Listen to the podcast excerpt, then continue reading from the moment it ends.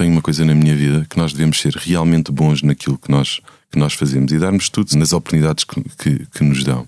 Então, eu, durante a minha vida profissional, nomeadamente no Deutsche Bank, quando eu era estafeta, eu achava que era o melhor estafeta do mundo. E eu fazia tudo para ser o melhor estafeta do mundo.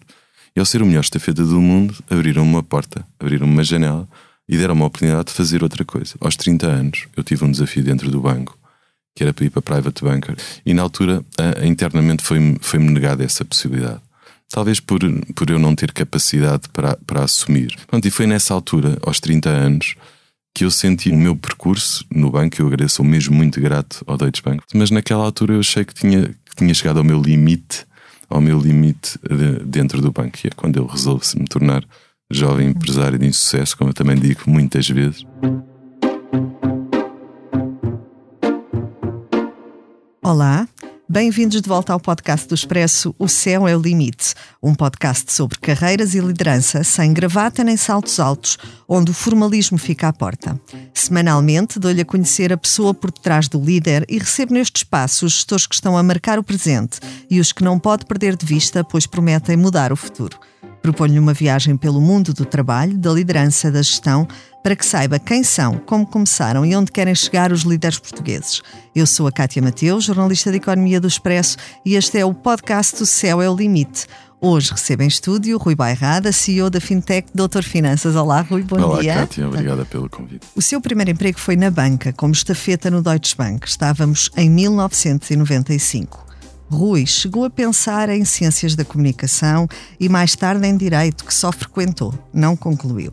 O apelo do setor financeiro falou mais alto.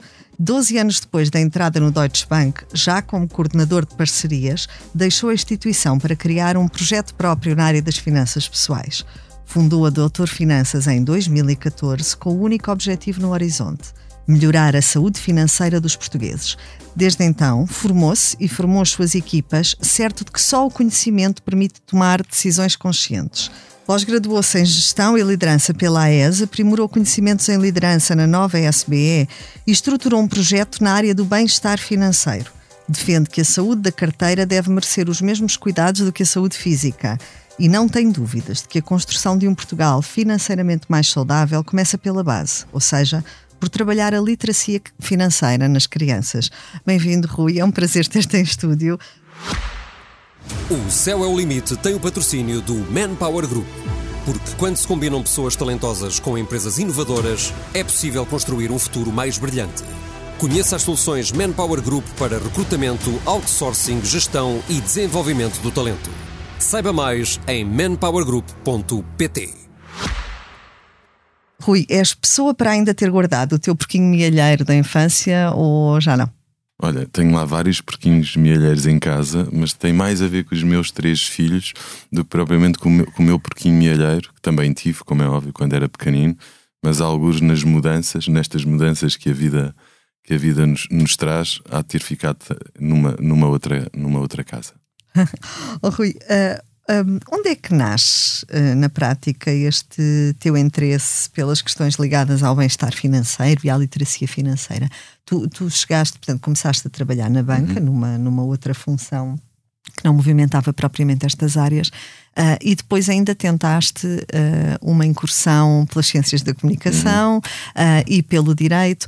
Acabou por ser esta área financeira, de facto, a, a dominar o teu coração, diríamos assim. Em que momento é que descobres isto na tua vida? Olha, foi tudo por acaso. Até os próprios, eh, as próprias frequências que eu tive pela faculdade teve a ver com a altura em que eu, em que eu estava, o que é que eu estava a fazer na altura no banco, no Deutsche Bank. Primeiro direito, na altura eu estava no contencioso, então pus-me em direito, onde tive só um ano. Depois, entretanto, passei para a área comercial mais tarde, e nessa altura, como era uma coisa mais relacional com pessoas, então fui até, até às ciências da, da, da comunicação o bichinho foi, foi criando, não é uma coisa que nasce connosco. Eu, eu, costumo dizer que sou muito grato à vida e vou aproveitando aquilo que ela me põe pelo caminho.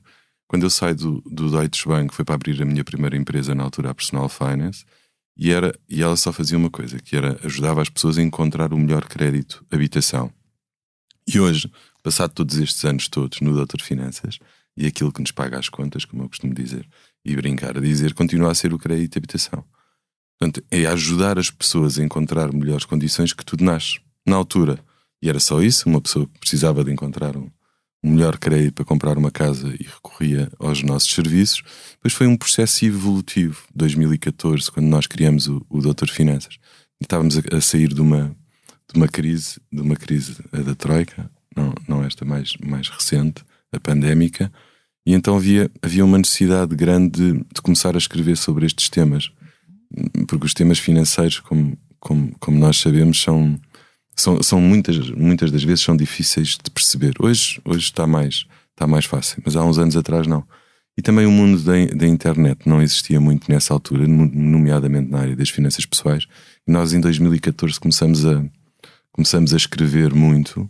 Nessa altura, nós, uh, ali no, no meio da, da, dessa crise, surgiu uma oportunidade e a oportunidade foi havia uma, um, uma carência grande de, por parte da, da sociedade em si nestas temáticas e na altura a Jerónimo Martins lança o FES, o Fundo de Emergência Social, coisa que foi muito badalada na altura e vem com uma responsabilidade social perante os seus colaboradores que não tinha existido até aqui, foi mais ou menos pioneiro em Portugal. Então quis ajudar as, as pessoas na parte da, da alimentação, na parte da saúde e na parte financeira. E é aí que nós começamos com um projeto em, em comum, em que nós, em que nós ajudávamos os, os, próprios, os colaboradores a, a renegociar os seus créditos e a, e a, conseguir ter melhores condições financeiras. Portanto, e é aqui que, que a coisa começa, uh, cada vez começa a entrar mais. Aí é quando o Rui Bairrada, a pessoa, uh, também conhece um bocadinho o, o, o, Portugal real, onde, onde se começa a apaixonar por estes temas e percebe que efetivamente havia alguma coisa para fazer para ajudar a maioria das pessoas a ter mais conhecimento para poder tomar melhores, melhores decisões. Também por volta dessa altura, um, e graças a esta casa onde, eu, onde eu estou hoje, eu sou muito, sou muito grato a isso mesmo. O Pedro, o, o Pedro Anderson, na altura eu mandei-lhe uma mensagem, ele achou piada ao, ao projeto e abriu-nos a caixinha mágica. Nós fomos ao Contas Poupança, no Jornal da Noite, 8 minutos, e recebemos 8 mil pedidos de ajuda. Portanto, e aí, é aí que nós começamos a fazer, a fazer um, processo que, que, hoje se tornou um processo digital. Hoje nós somos considerados uma das 30 fintechs mais promissoras em Portugal. Uh, e começamos nessa altura também a escrever muito, a escrever muito.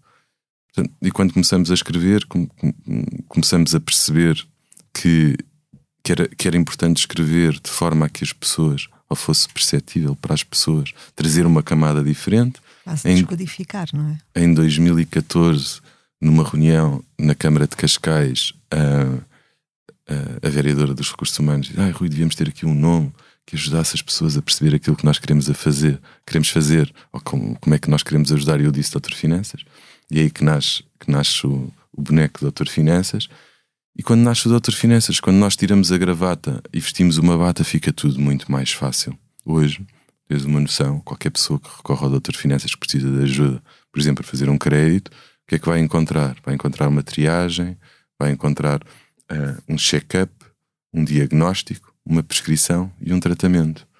E nós trouxemos para o mundo financeiro uma linguagem que toda a gente percebe, que toda a gente é perceptível. Ou seja, viemos trazer uma camada para ajudar as pessoas a perceber em cada fase do seu processo. É fácil.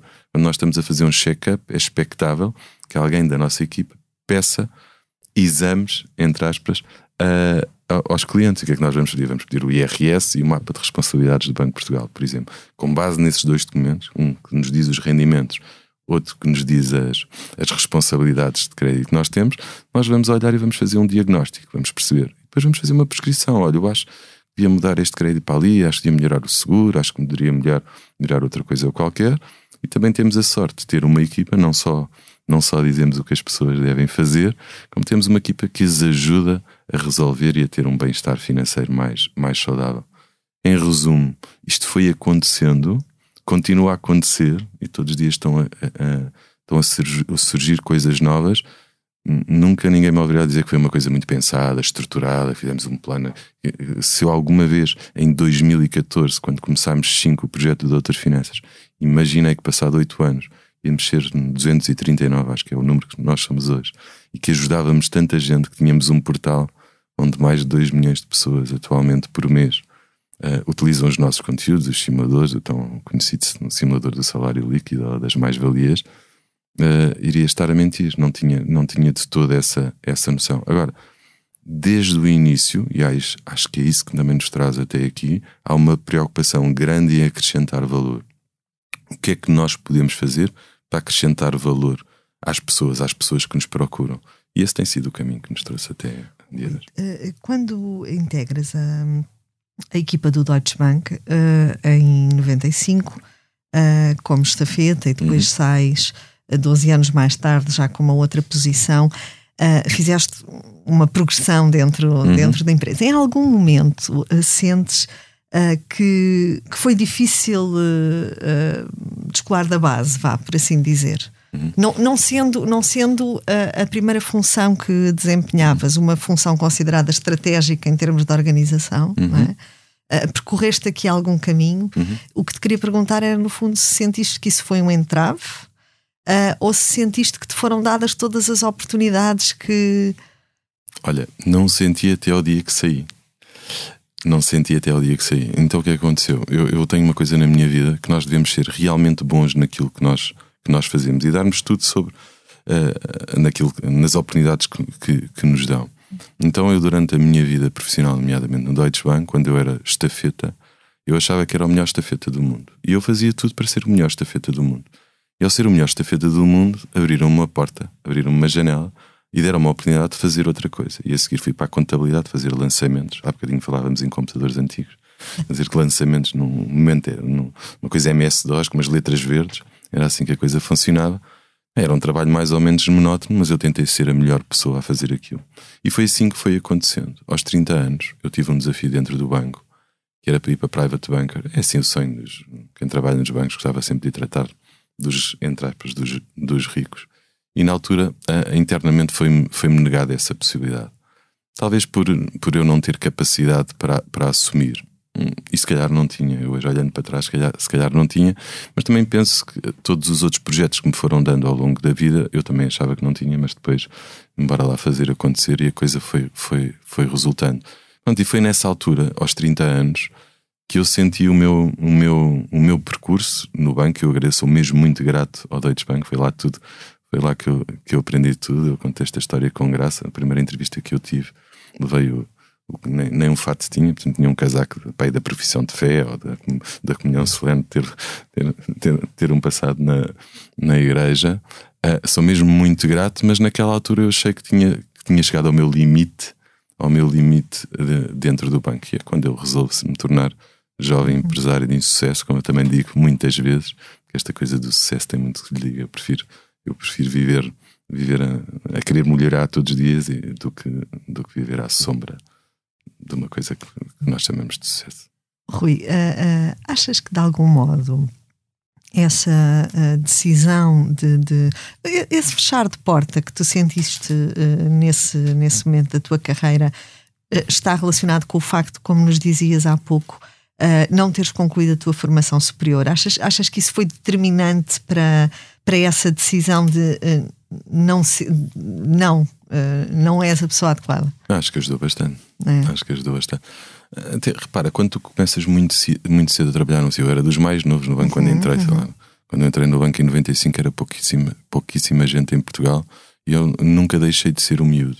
Dos 18 aos 30 eu era sempre o miúdo, era sempre o miúdo que, que levava o, bolo feito pela mamã bairrada para distribuir por todos. Era sempre.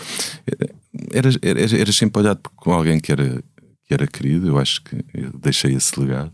Deixei esse legado e continua a, ter mesmo muita gente. Aliás, muita gente. Eu hoje em dia no Doutor Finanças tenho pessoas a trabalhar comigo que foram meus chefes e meus diretores no, no, no, no Deutsche Bank. Portanto, há uma ligação umbilical muito grande a esses 12, a esses 12 anos. Mas quando, tu, quando trabalhamos em grandes instituições, em grandes organizações, quer nós queiramos, quer não, há coisas que também contam. Uhum. Eh, achas que um, são as empresas que têm que definir uh, aquilo que é um plano de carreira para, para os seus profissionais ou, ou que é o trabalhador em si que tem que chamar a si essa responsabilidade? Qual é a cultura que vigora na tua empresa? Hoje, uh, Olha, o Rui líder, o que é que faz? Se tu queres crescer, tens que ser tu por muito que a empresa tenha preocupações quanto à tua vida, tens de ser tu, tu és o dono és o dono da, da tua vida. No Doutor Finanças é fácil. Em todos os onboardings eu vou, eu vou, eh, eu acolho todas as pessoas que entram no Doutor Finanças no primeiro dia. Eu digo sempre quatro coisas e a última vai responder à tua pergunta. A primeira é, é que isto vai parecer uma seita, porque nós, quem vê de fora, parece que aquela malta está sempre a sorrir, sempre tudo bem disposto. O que é que se passa ali? Vem para as redes sociais, será que eles são, pagam uns aos outros para, para mostrar que são felizes? E não.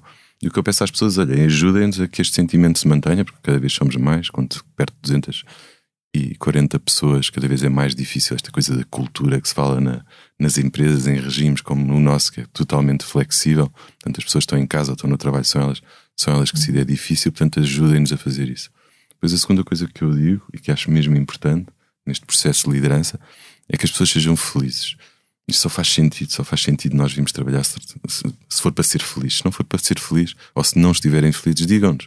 E em conjunto vamos tentar arranjar uma forma que voltem a pôr o sorriso, porque isto só faz sentido com, com sorriso. A terceira, digo sempre: tragam um sonho, tragam qualquer sonho, venham trabalhar, mas com um sonho para concretizar. Puderem nos dizer qual é o sonho, digam-nos, embora lá festejar em conjunto a conquista. E a quarta, e não menos importante, e respondendo diretamente à pergunta que me fizeste, é que o meu lugar está à disposição. E eu acredito mesmo nisso. Eu não acredito em funções atamponadas, não acredito que, que, que haja um tampão em qualquer que seja a, a, posição, inclusive a minha, porque eu acredito num país de empreendedores, acredito num país de pessoas que querem crescer. Portanto, hum, eu ao dizer que o meu lugar está à disposição e eu ponho, disponho-me a servir os outros para os ajudar a chegar ao meu lugar, portanto é nisso que eu acredito. Uhum. E preparas a sucessão, por exemplo? É uma coisa que trabalhas diariamente, em teres alguém Uh, oh, por exemplo, tens a noção de que se por alguma razão tu não estiveres por uma impossibilidade durante um período relativamente prolongado na empresa, as coisas continuam a acontecer? Ou, ou, não? Hoje em dia, claro, claramente sim, eu tenho totalmente tudo, tudo muito, muito delegado mesmo. No início, não, não, O processo de empreendedorismo é um processo, é um processo difícil, não é só solitário. Solitário, difícil. Uhum orcabólica. Já fui o tipo uhum. que trabalhei sete dias por semana. Tenho uma mulher que é uma santa, a Raquel. Beijinho para ela. Uh, uh, que é uma santa e que aturou, aturou uma parte importante de uma fase da minha vida. Hoje não. Hoje, hoje nós, felizmente, conseguimos construir um projeto onde temos mesmo muito talento. Temos muito talento. Eu tenho 10 missão executiva, reporta a missão 10 pessoas. Do mais talentoso que existe em Portugal. Digo isto sem que é mesmo, é mesmo, mesmo, mesmo muito verdade, uh, e tenho tudo muito delegado. Quanto à sucessão, uh, eu não tenho medo de ser, de ser sucedido. Acho que há um caminho que nós temos de fazer. Nós brincamos. A primeira pessoa que se juntou, se juntou a mim, que é o Rui Costa, quando saiu da faculdade e veio trabalhar comigo na minha primeira empresa, nós estamos sempre a brincar que ele quer o meu lugar, é o único que assume o meu lugar. Isto já dura há anos e anos e anos e anos, estamos sempre a brincar nisso. Mas hum, hum, será sempre um processo, um processo natural em que vai uhum. surgir de forma natural e no dia em que eu achar que não acrescento valor, eu próprio tratarei de, de pôr o lugar à disposição.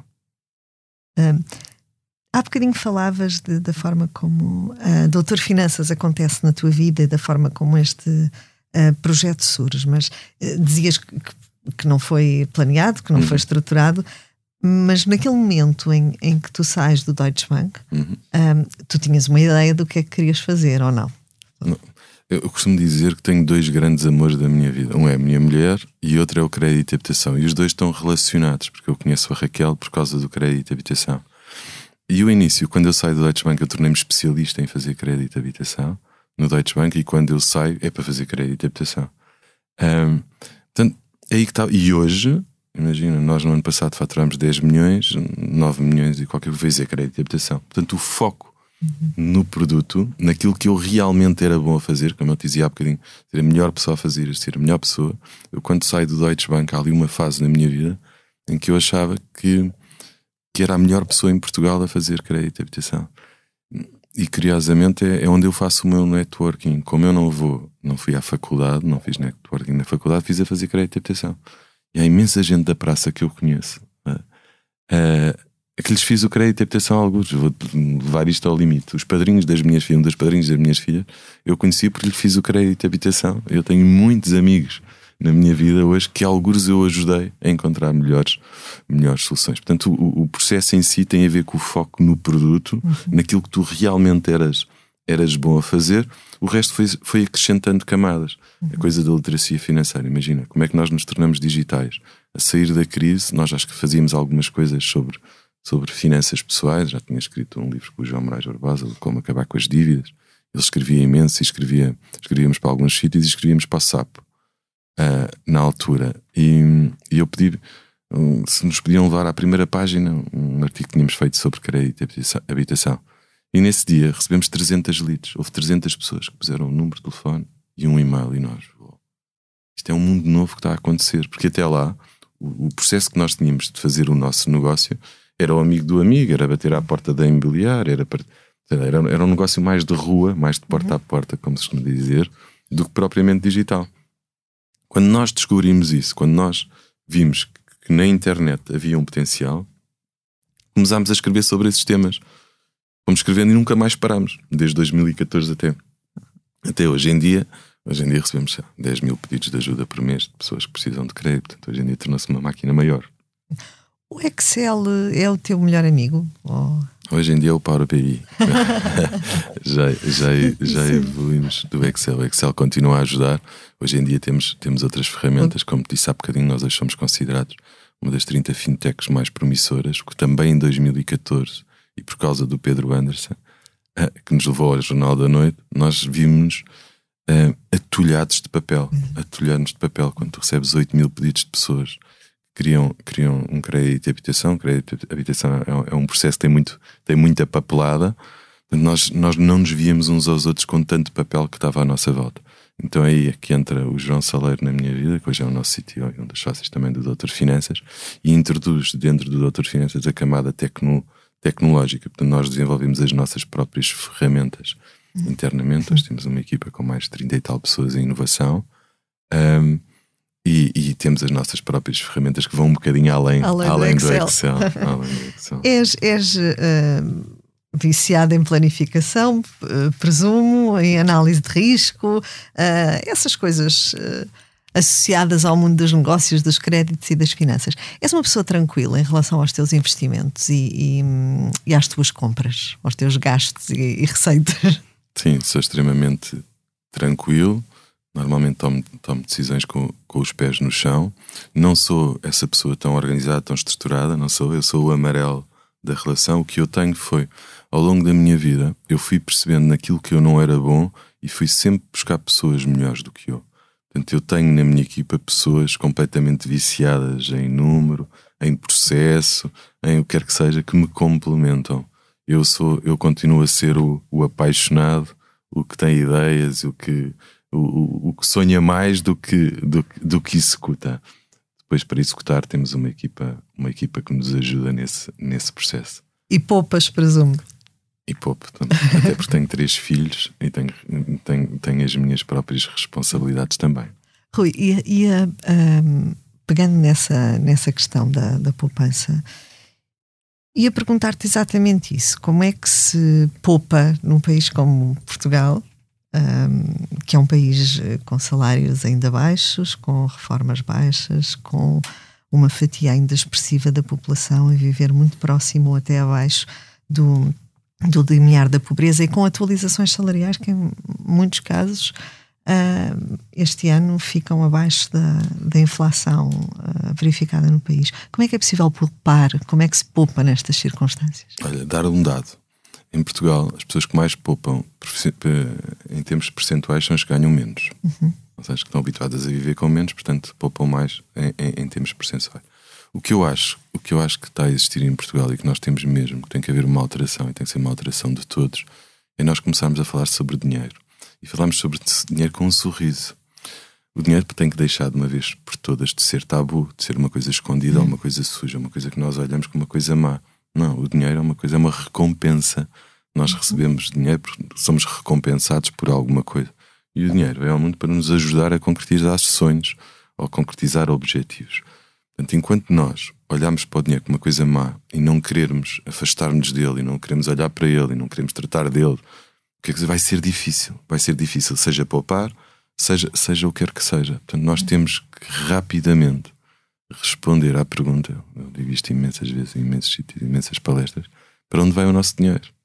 Porque enquanto nós não conseguimos responder a esta pergunta, enquanto nós nos afastarmos desta coisa que é gerir o nosso orçamento familiar, não é? Todos nós somos gestores, todos nós gerimos o, os orçamentos.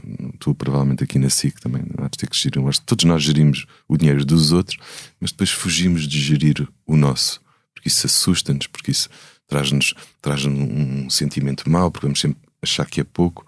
Só que não. Só que não. Nós devemos, eu costumo dizer que o dinheiro é com mais crianças. Nós devíamos tratar o dinheiro com mais crianças. Quando vamos atravessar a estrada com uma criança, nós damos-lhe a mão, olhamos por ela. Vemos que ela. Portanto, o dinheiro devia ser igual, não deixamos assim o dinheiro ir sozinho para onde ele quer, ele perde-se e nós não sabemos aonde. Também costumo brincar que a maior parte dos portugueses faz a gestão do seu orçamento com base no talão multibanco. Que é qualquer coisa assim, eu vou ao multibanco, levanto 10 euros ou 20, ou seja o que for, olho para o e digo, que raio, para onde foi o meu dinheiro? E passo a vida nisto. E passo a vida sempre a perguntar, mas que raio, para onde é que foi o dinheiro? E não respondo. Não é difícil responder esta pergunta. Pegar numa folha, uma caneta, de um lado ponho o que eu ganho, do outro lado ponho o que eu gasto. E é isso que está a faltar. É claramente isso que está a faltar. Porque no dia em que eu fizer este exercício, eu vou tomar consciência como é que está a minha vida e vou poder agir sobre ela. Enquanto eu não tomar essa consciência, eu não consigo agir sobre ela. E nós temos surpresas maravilhosas, daquelas que nos põem sorrisos gigantes. Imagina, fazes orçamento pela primeira vez e percebes coisas como: Ah, este seguro, mas eu já não tenho esta mota. Ou, sei lá, ou, ou, ou tomas consciência, café. Mas quanto é que eu gasto efetivamente em café por mês? Eu chego assim, 80 euros.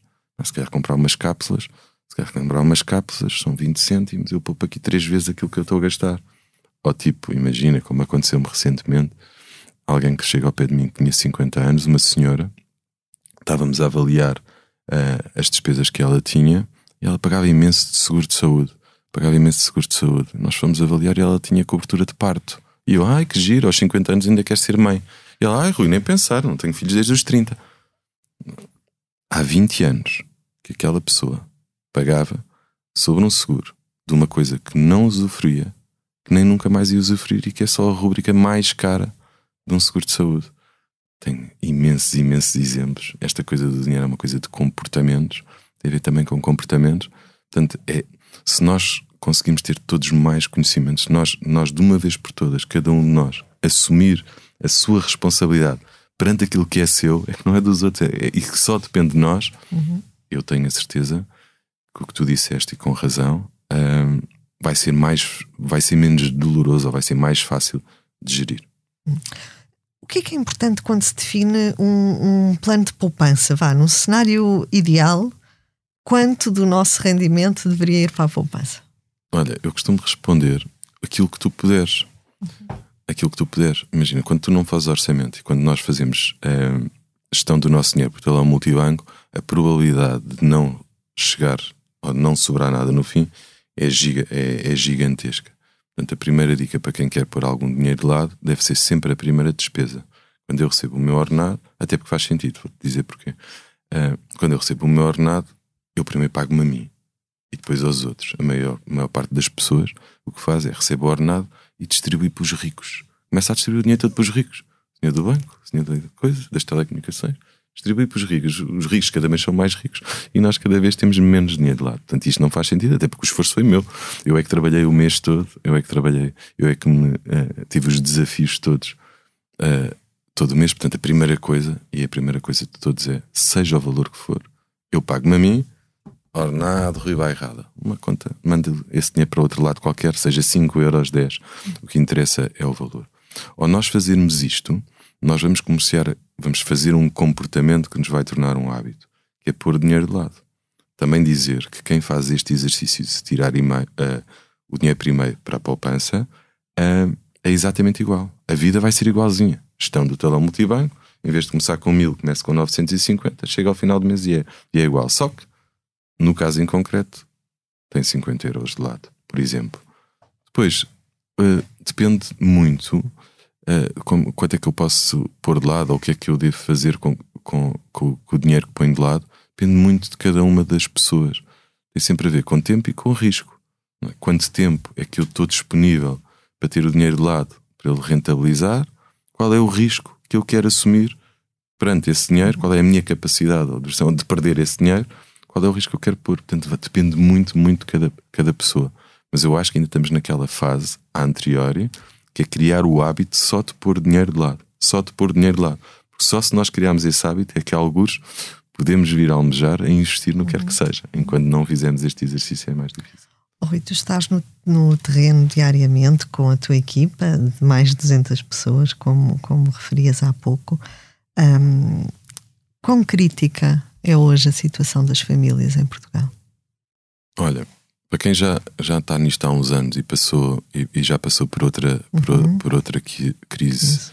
que não esta, eu acho que hoje é melhor. Acho que estamos muito melhor e estamos muito mais preparados do que da primeira, mas de longe, de longe. Também porque houve regras, também porque o Banco de Portugal veio a jogo nesta coisa de, de, de criar mais regras que, tem, eh, que teve a ver com os financiamentos, porque as pessoas, mal ou bem, também estão, estão mais informadas. Agora, enquanto nós continuarmos a ser, em termos de literacia financeira, o 19 em 19 países, segundo os dados do BCE, vai continuar a ser difícil.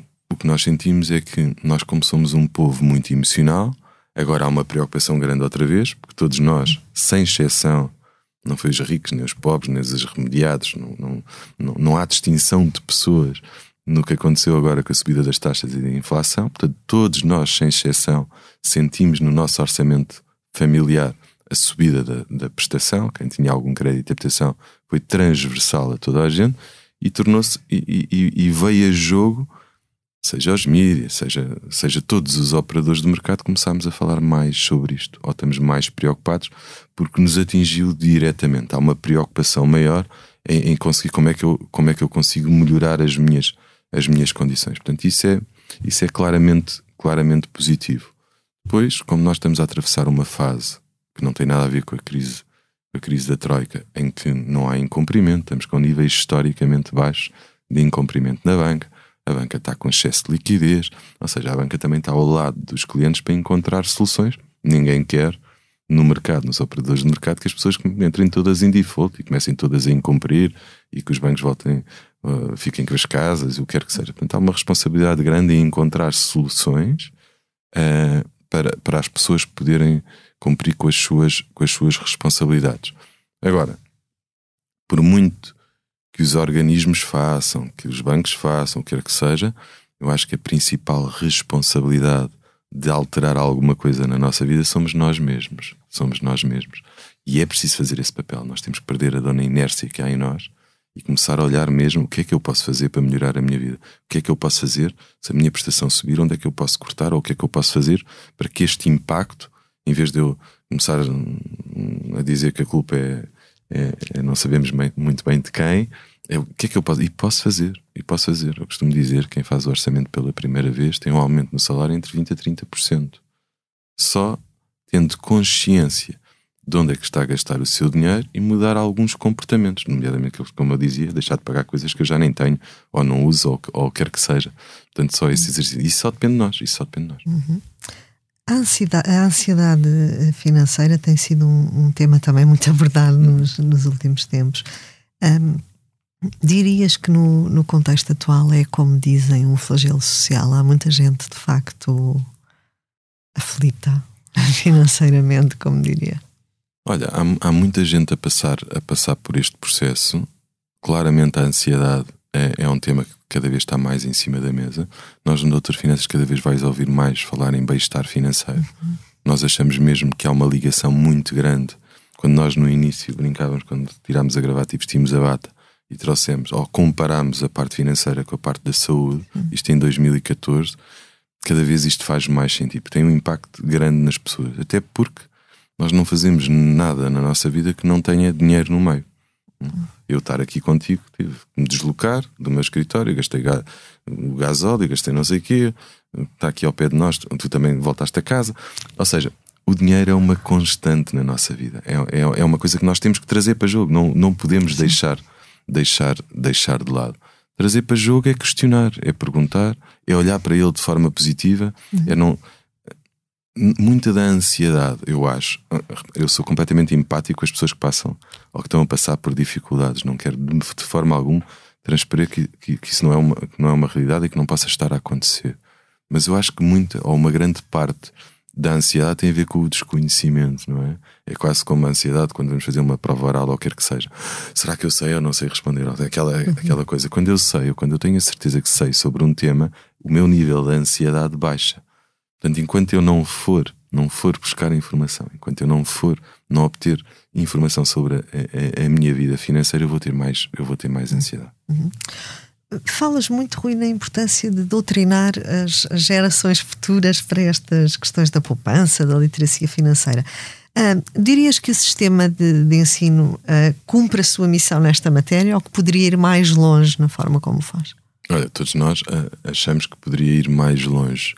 Não sei se é possível ou não, olhando para, as, para os meus três filhos e olhando para o currículo deles e, e tudo o que fazem, tudo o que têm que estudar e, e como está organizada o nosso ensino, é difícil tu incluir lá mais, mais coisas, até porque existem coisas no governo, todos contam, que se gastou imenso sobre esta coisa da literacia financeira, mas depois, mas depois os, os professores não têm tempo curricular ou não têm uh, tempo para introduzir. Portanto, isto, isto, isto merece um, um.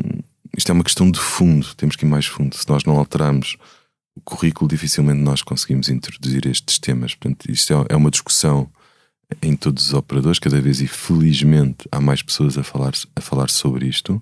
Não me faz sentido ir dar uma palestra a uma faculdade como fui recentemente e um miúdo com 23 anos, eu pergunto qual é a expectativa tens do que eu venho aqui falar.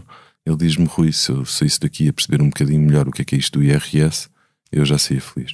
E estamos a falar em alguém que vai entrar no mercado de trabalho e que acabou uma formação, um mestrado, sabe tudo o que é sei lá, a história do mundo, sabe no teorema de Pitágoras, sabe fazer não sei quantas coisas, sabe o balanço, o balancete e não sei o quê, mas não sabe o que é o salário líquido nem o salário bruto e vai ter que tomar uma decisão para a sua vida, que é o que lhe vai pagar as contas, que vai começar no seu primeiro emprego e sabe muito pouco sobre isso.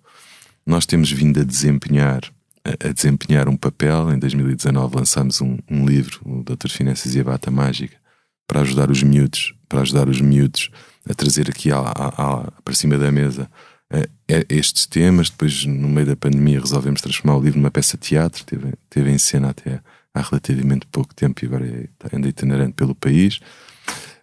Nos mais velhos também temos, temos cada vez mais próximos das faculdades. Estamos a desenhar agora com algumas faculdades também hum, coisas sobre finanças pessoais para, para, para podermos uh, dar essa, essas valências aos miúdos. Ah, mas, mas mais uma vez, e não querendo ser chato nisto, é, é um papel de todos. Nós temos que querer. Nós temos que querer. Nós, pais, temos que querer falar sobre dinheiro. Ainda ontem nós fazíamos um workshop uh, uh, por causa do Dia Mundial da, da Criança. Nós queremos, temos que querer falar com os miúdos. Isso parte de nós também. Se nós em casa não falarmos com eles, porque temos vergonha, temos isto, temos aquilo, também é difícil é difícil de, de eles interiorizarem este, estes temas. Portanto, respondendo de forma direta, há um trabalho gigantesco a fazer por todos os operadores, incluindo nós, nós próprios. Hum. Rui, alguma vez levaste a tua carteira ao médico? Olha, ainda recentemente tive que. Eu também sou daqueles que, que, que viu na, a sua prestação aumentar de forma, de forma substancial, estava tranquilo na minha vida e quando a prestação aumentou, como todos nós, levei a carteira ao médico e tive que ir, tive que ir renegociar também as minhas condições para conseguir impactar e tive que voltar a olhar para as minhas despesas, o que é que eu podia uh, cortar ou não podia cortar, continuava a ter a minha cadela na creche ou não, sei lá, tive que tomar decisões sobre, sobre a minha vida para impactar o aumento também, como toda a gente, eu não sou diferente. Rui, o que é que te inspira? Olha, inspira umas pessoas eu sou completamente apaixonado por pessoas. A, a, a minha vida é, é, é, colar pessoas, pelo menos acho, acho que é isso. É isso que eu, que eu ando cá a fazer servir os outros. Ao final do dia, se eu puder acrescentar alguma coisa a alguém, o meu dia está ganho. Fechamos assim o episódio de hoje do Céu é o Limite, que contou com a edição e sonoplastia a cargo de João Luís Amorim. Tivemos connosco Rui Bairrada, CEO do Doutor Finanças. Obrigada, Rui. Foi um imenso prazer receber-te em estúdio. Quanto a nós, marco o encontro consigo daqui a uma semana. Até lá já sabe, fique bem. O céu é o limite. O Céu é o Limite teve o patrocínio do Manpower Group. Porque quando se combinam pessoas talentosas com empresas inovadoras, é possível construir um futuro mais brilhante. Conheça as soluções Manpower Group para recrutamento, outsourcing, gestão e desenvolvimento do talento. Saiba mais em manpowergroup.pt.